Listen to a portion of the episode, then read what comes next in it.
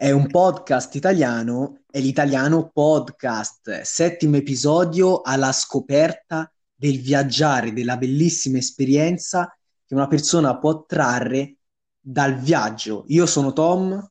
E io sono Nicco, benvenuti ragazzi a questo bellissimo episodio. Quest'oggi... Episodio che tratterà solo ed esclusivamente nel viaggio. Te Nicco, che esperienza hai con i viaggi? Che viaggio hai fatto nella tua vita? Beh, eh, ho fatto per la mia, nella mia piccola età, ho fatto un po' di viaggi comunque. Ho, negli ultimi anni, nell'ultimo anno in particolar modo, negli ultimi due anni ho iniziato a viaggiare da solo e devo dire un'esperienza bellissima. Da solo? Sì, da solo, Tom. Che cosa si prova? Che? Che cosa si prova a viaggiare da soli? È divertente?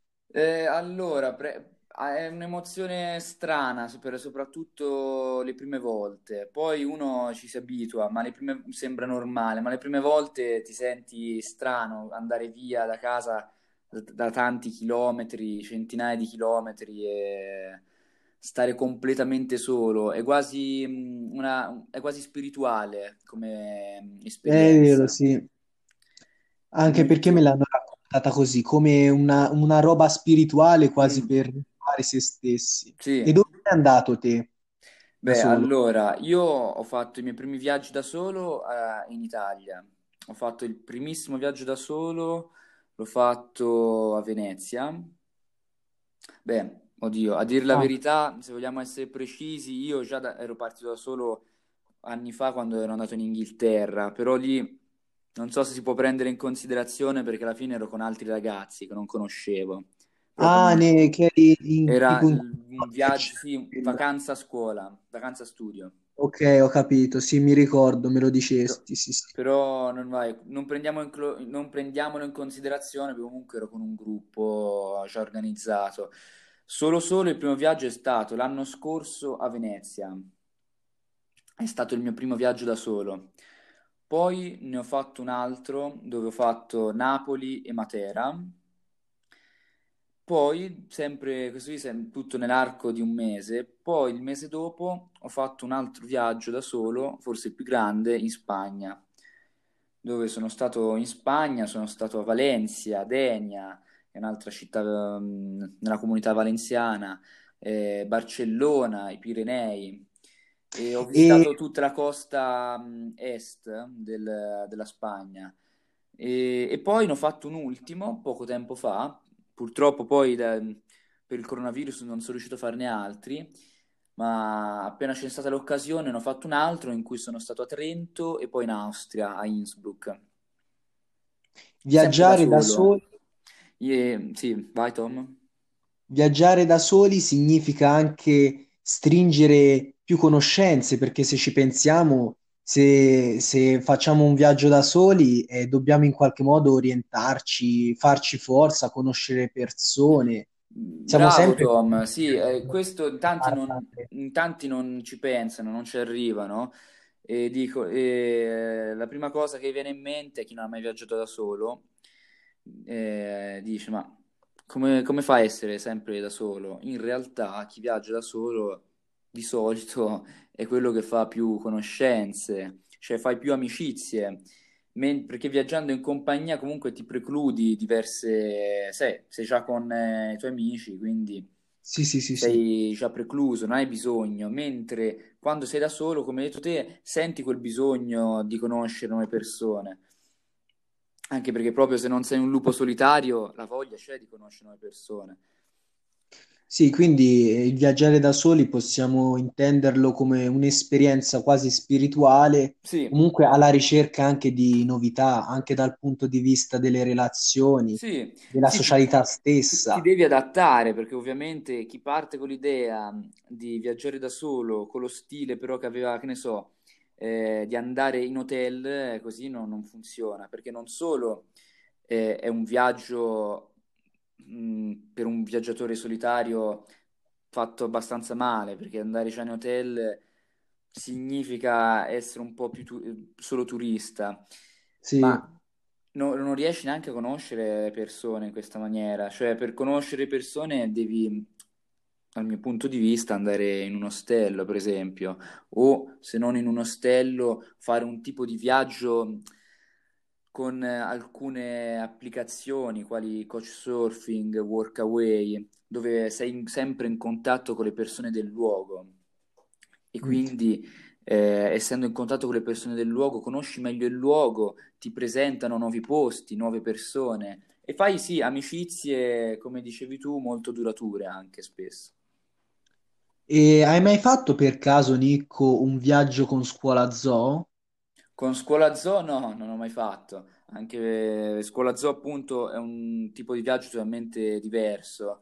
Scuola Zoo è un viaggio che uno fa con amici, è, è raro che uno solitario Però anche da solo, perché con scuola zoo hai la possibilità davvero di conoscere anche a pelle altri ragazzi. Ho Sì, sentito dire anche da ragazzi, loro però erano già in compagnia, che però per stringere nuove relazioni, nuovi rapporti è perfetto un viaggio offerto da scuola zoo. ne ho sentito Davvero? parlare, eh, non, non mi sono informato molto sui loro viaggi. Ho presente come funziona un po' il tipo di viaggio, ma non so poi all'interno com'è. E mi fa piacere che Scuola Zoo comunque predisponga per fare conoscenze, amicizie. È meglio viaggiare da soli oppure in compagnia e godersi la vacanza? Beh, ehm, guarda, dopo un po' che viaggi da solo, la vacanza te la godi comunque. Cioè, a eh, se sei una persona, ma secondo me tutti che hanno dopo un po' di esperienze di viaggi solitari se la godono. All'inizio può essere un po' più stressante, ma dopo è già un po' più facile. Sì, ovviamente è più stressante in ogni caso, per quanta esperienza po- tu possa avere che a viaggiare insieme ad altri, è di sicuro più stressante. eh. Sai, ti capita, mh, come capita a tutti, magari eh, perdi una cosa, comunque stai un po' male. A me, per esempio, mi è capitato quest'ultima, eh, sei da solo, eh, hai più stress perché non- non- quello stress che avresti avuto comunque non lo con- riesci a condividere con nessuno, perché sei da solo, Mm. appunto. Quindi Eh sì. lì sì, è più stressante. Questa è la parte un po' negativa. Parte positiva è che comunque poi questo fa, fa tutto brodo, no? Ti fai, ti fai esperienza, ti fai le spalle, ti fai molto le spalle. E, mm, devo dire che dopo un po', io sono arrivato ora a un punto per, eh, do- insomma, comunque ho fatto un po' di viaggi, come ho citato, e, ed è un po' ora mi manca viaggiare con qualcuno. Devo dire che un po' sto- per la prima volta, una cosa proprio recente, delle ultime, ultime due settimane, ho iniziato ad avvertire la mancanza del viaggiare con qualcuno, perché ultimamente sto, sto pensando a un nuovo viaggio da fare e pensavo che rifarlo tutto da solo, quasi quasi non mi dispiacerebbe Pesava farlo con un'altra farlo con un'altra persona. Cioè, ti pesa alla fine, cioè, ti è venuta noia viaggiare da Diciamo solo. che dopo un po' di viaggi ora, mh, venuto noia, no, non- perché ovviamente li, mi- li rifarò viaggi da solo, però ora in questo momento sì, no- non mi dispiacerebbe viaggiare con qualche mio amico. È bello viaggiare, è bello fare travel to discover the world, il viaggio per andare alla scoperta un po' di quello che è il mondo fuori dalla nostra sfera di comfort. Io ho sempre viaggiato in famiglia, Mm, tolto un viaggio, sono andato con la scuola, mi ricordo, in, in quarta superiore e andammo in Austria. Mm, sì, me lo ricordo, me, me ne parla, ne parla, insomma, me ne avevamo parlato.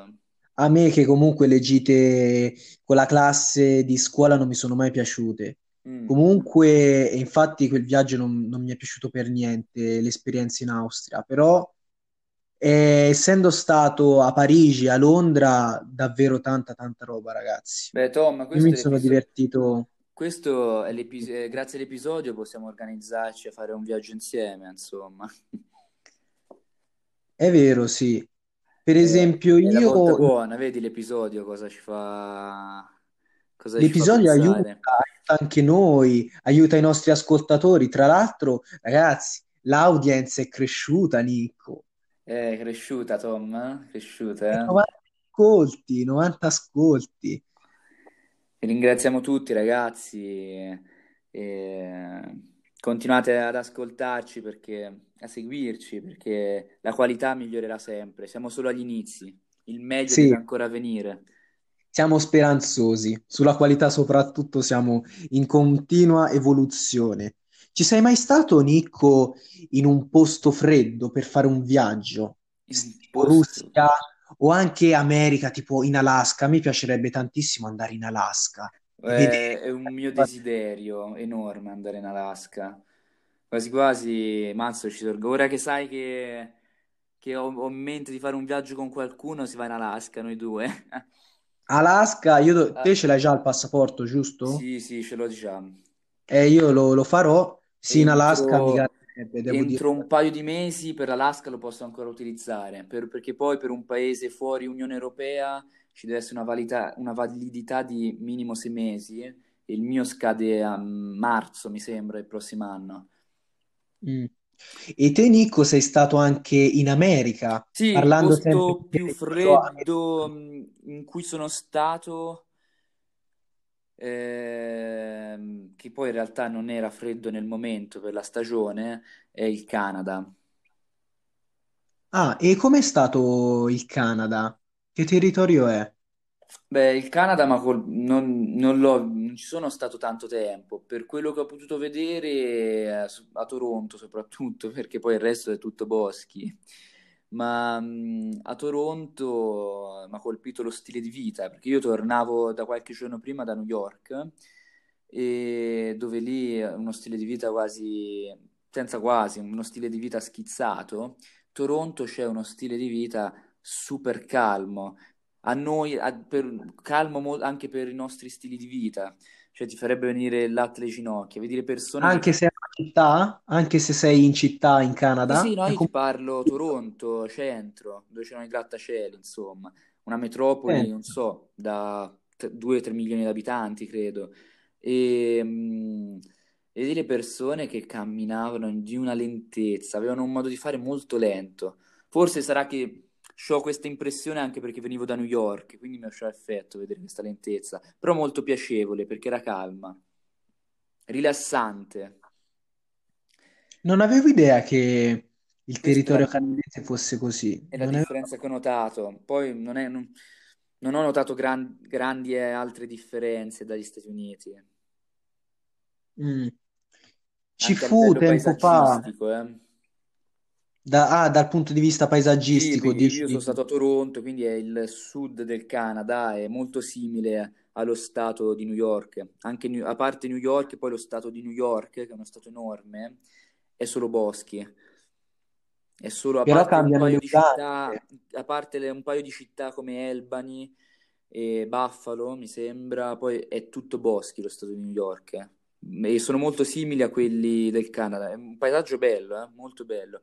La particolarità che ho notato negli Stati Uniti, sempre in quei post, in quei, non- forse non era lo stato di New York, quello che sto per dire, ma in Pennsylvania, dove c'erano delle strade, infatti qualche volta l'ho vista nei film, delle strade che, eh, tipo montagna russa, che salivano e poi scendevano, ma tutto in breve. Salivano di qualche metro, poi riscendevano subito di qualche metro.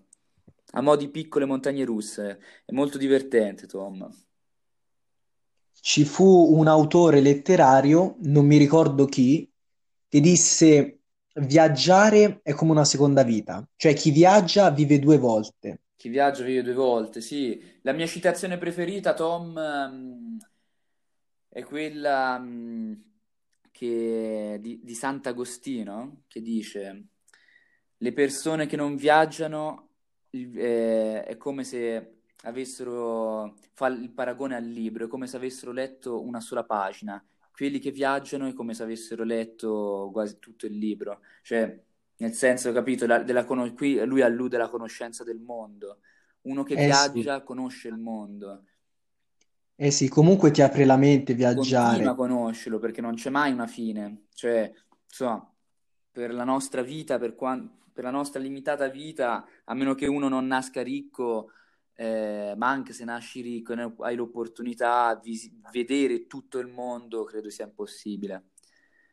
E quindi c'è sempre questa continua conoscenza, quasi dire, oserei dire eh, infinita. Sì, alla continua scoperta, comunque, Sì, volente e nolente, il viaggio, il viaggiare, questa attività ti, ti apre la mente, ti ti fa la conoscere nuove E co- persone, hai nuove come hai detto prima, Tom, viaggiare da solo ti fa conoscere meglio se, se stesso. Riesci, io almeno l'esperienza che, che ho avuto, riesci a conosci meglio te come persona. E più è lungo il viaggio, poi meglio è. E, e, mh, è veramente molto bello. Io mi sono accorto di alcuni lati di me che non avevo mai notato. E, e ti dà il- il- questo anche, quindi la conoscenza ti dà, ti permette anche di cambiare in certi Sì, ambiti. alla fine scopriamo nuovi luoghi, però al tempo stesso anche, anche noi stessi. Sì, non so come avviene questa magia, che per me è una vera magia questa, però è così, è il Scopriamo bello. nuove culture. Io, per esempio, mi sono ritrovato a Londra con la Mm, mia famiglia l'anno scorso. Mi ricordo in questo piccolo viaggio durò, durò tre giorni, quattro mm, giorni, tre notti, e io mi sono reso conto di, di quanto sono diversi i londinesi da noi. Cioè, per esempio, mm, faccio un esempio, loro, i lavoratori da loro, alle 18 escono comunque verso le 6 del pomeriggio sì, escono e loro non tornano a casa per stare con la famiglia, loro vanno al pub a farsi un bicchierino. mm, È una cultura totalmente diversa dalla nostra. Cioè, da noi eh, usa che quando esci dal lavoro o ti trattieni, magari hai una cena con i colleghi, eccetera, oppure a casa, ritorni in famiglia, eccetera. Loro invece no, si riuniscono al pub vicino all'ufficio, vicino alla sede di lavoro e prendono un bicchiere di whisky, di rum, a- mm, a- di birra certe volte. Ecco, alle 6 a Londra i pub sono sempre pieni, Cioè, hai, sempre. hai- hai un occhio attento, Tom, comunque. Mi sa- Sì, ma se, se poco tempo sei Londra, riuscito a notarlo, è una, una cosa positiva. Ma lo noti subito, anche perché a, a me l'hanno detto, cioè l'hanno detto in un bar, ero col mio babbo, dovevamo prendere qualcosa comunque da Sì. bere e a quest'ora qui la gente, le persone, questo barista ci diceva in inglese, escono da lavoro e, e quindi si, si rilassano qui al bar, ma è sempre stato, è proprio la cultura inglese, quindi ogni posto ha le sue culture, ragazzi, non, non Mm. troveremo mai un altro stato che ha la stessa cultura di, di noi italiani. Forse Sì, culture sì. simili per E certi questo, versi, questo è il bello. Ogni nazione, perfino all'interno dell'Unione Europea, eh, è totalmente diversa. Anche perché l'Unione Europea, a differenza degli Stati Uniti, c'ha una storia. mh, mentre gli Stati Uniti hanno cultura abbast- una cultura abbastanza simile tra i loro stati, l'Unione Europea, nonostante sia molto più piccola degli Stati Uniti, ha comunque per via della storia millenaria e, e appunto separata, perché non, non è mai stata un- veramente unita l'Europa a livello appunto politico e di cultura, è molto differente, anche per le invasioni, per ehm, chi ha governato i paesi. E so- questo, nonostante l- l'enorme vicinanza che ci può essere tra Italia, Francia, Italia, Inghilterra, Italia, Spagna, le- ci sono culture diverse. Ovvio, non diverse come potrebbero essere magari in altri stati più lontani, questo mi sembra scontato, però ci sono delle differenze che uno nota, Per esempio, gli spagnoli, eh, fa conto, gli spagnoli loro mangiano alle 9, che io sappia, mangiano alle 9, alle 10, cioè loro Sì, gli sono, spagnoli mangiano, devo essere sincero, per quello che ho visto io, anche più tardi, verso le 10. cioè, eh, questa sì, mi faceva impressione. Loro però hanno un, col cibo sono molto liberi, cioè loro mangiano sempre.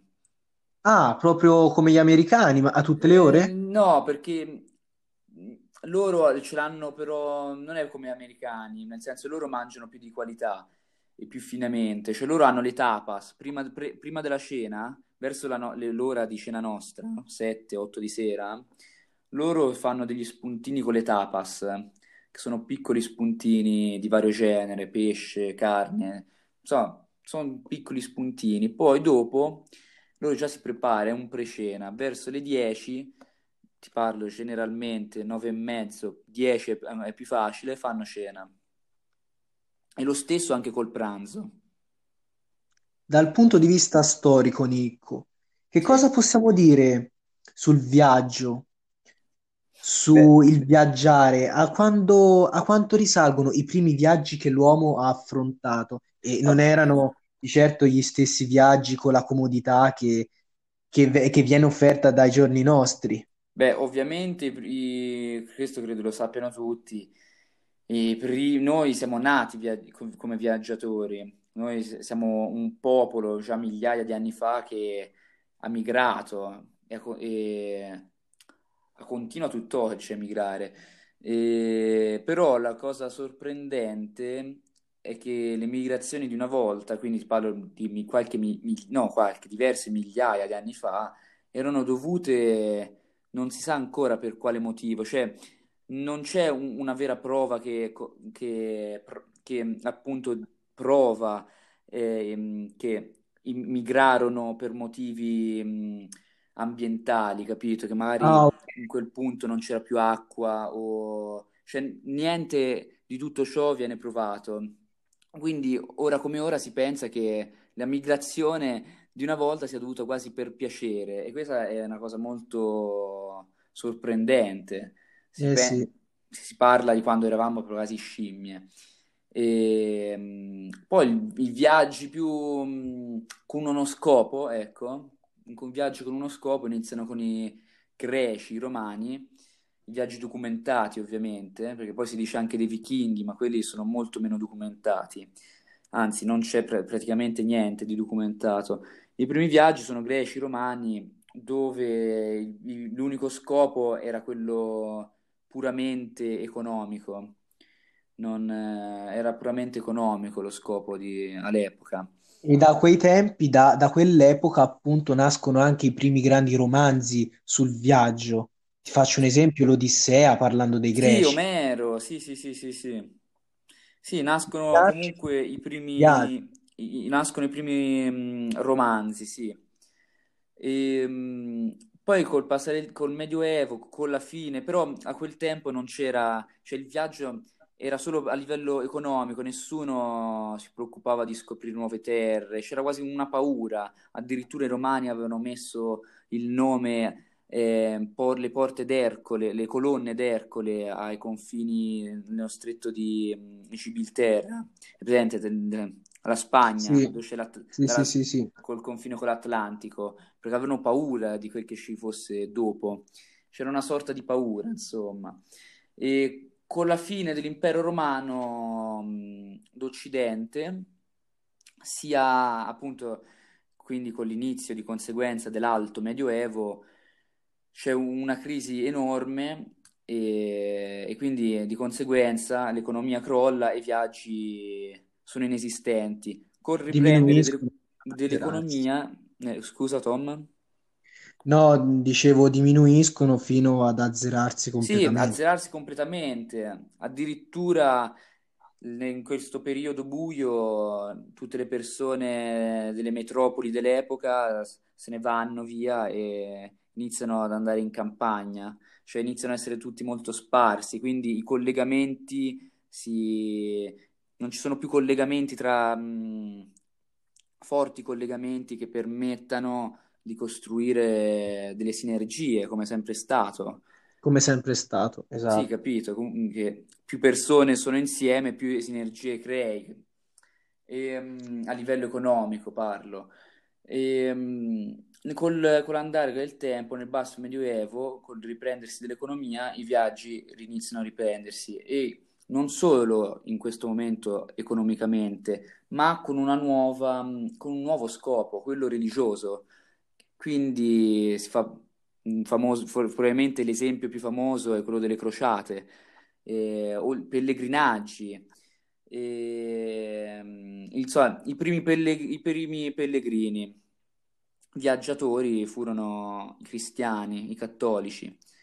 E, Sì, poi mm, il Mm? corso della storia fa giungimento fino ai giorni nostri. Sì, Grandissimi anni di spostamento proba- furono ah, probabilmente i più grandi furono i cristiani e i più grandi viaggiatori. Ehm, poi arriviamo al Rinascimento, lì iniziano i, i- viaggi a scopo di, eh, grazie a Colombo, quindi è quasi per caso nasce tutto ciò.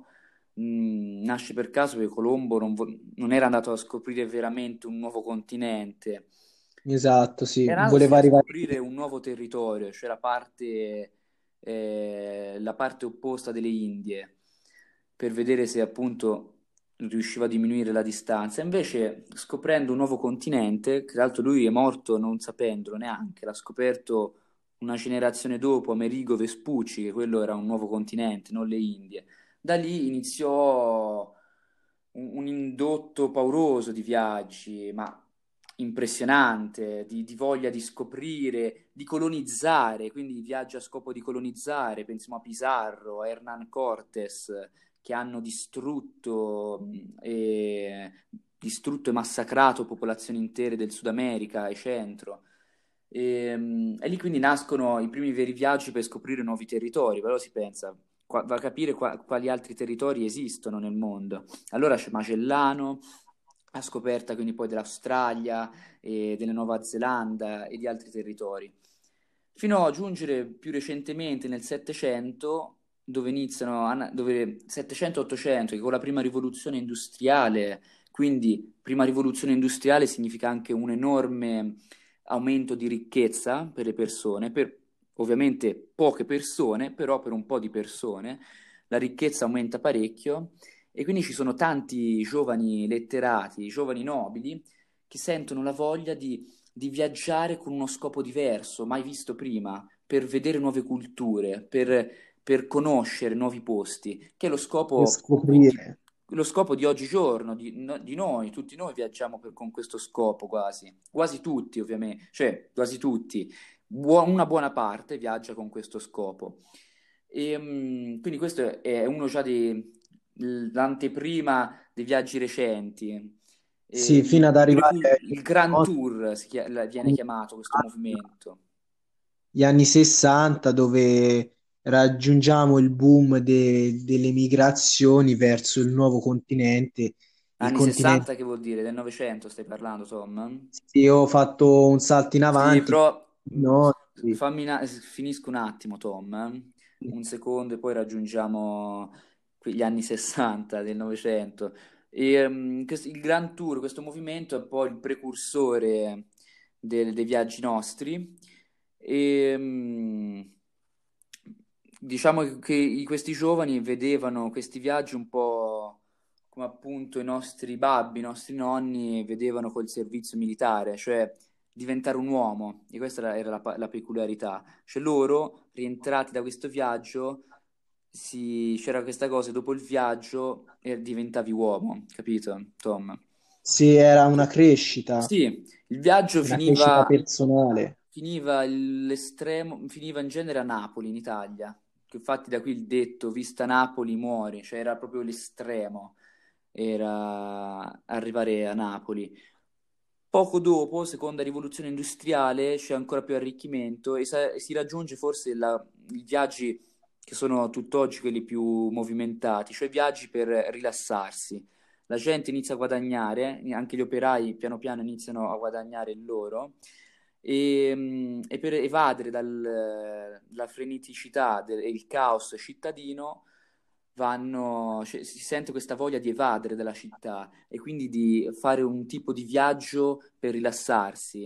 E da qui nasce un indotto impressionante, il vero, il turismo come conosciamo oggi, quindi la Eh comodità. sì, Le prime sempre persone, più persone le si prime, le- spostano. sì, le prime eh, impre- imprenditori fanno nascere le prime aziende per, eh, comodi- per um, aumentare il comfort dei viaggi, quindi il comfort dei treni, hotel, e, e diventa una cosa più accessibile a tutti, fino ad arrivare ai giorni nostri, che bene o male chiunque abbia un lavoro può permettersi anche un piccolo viaggio.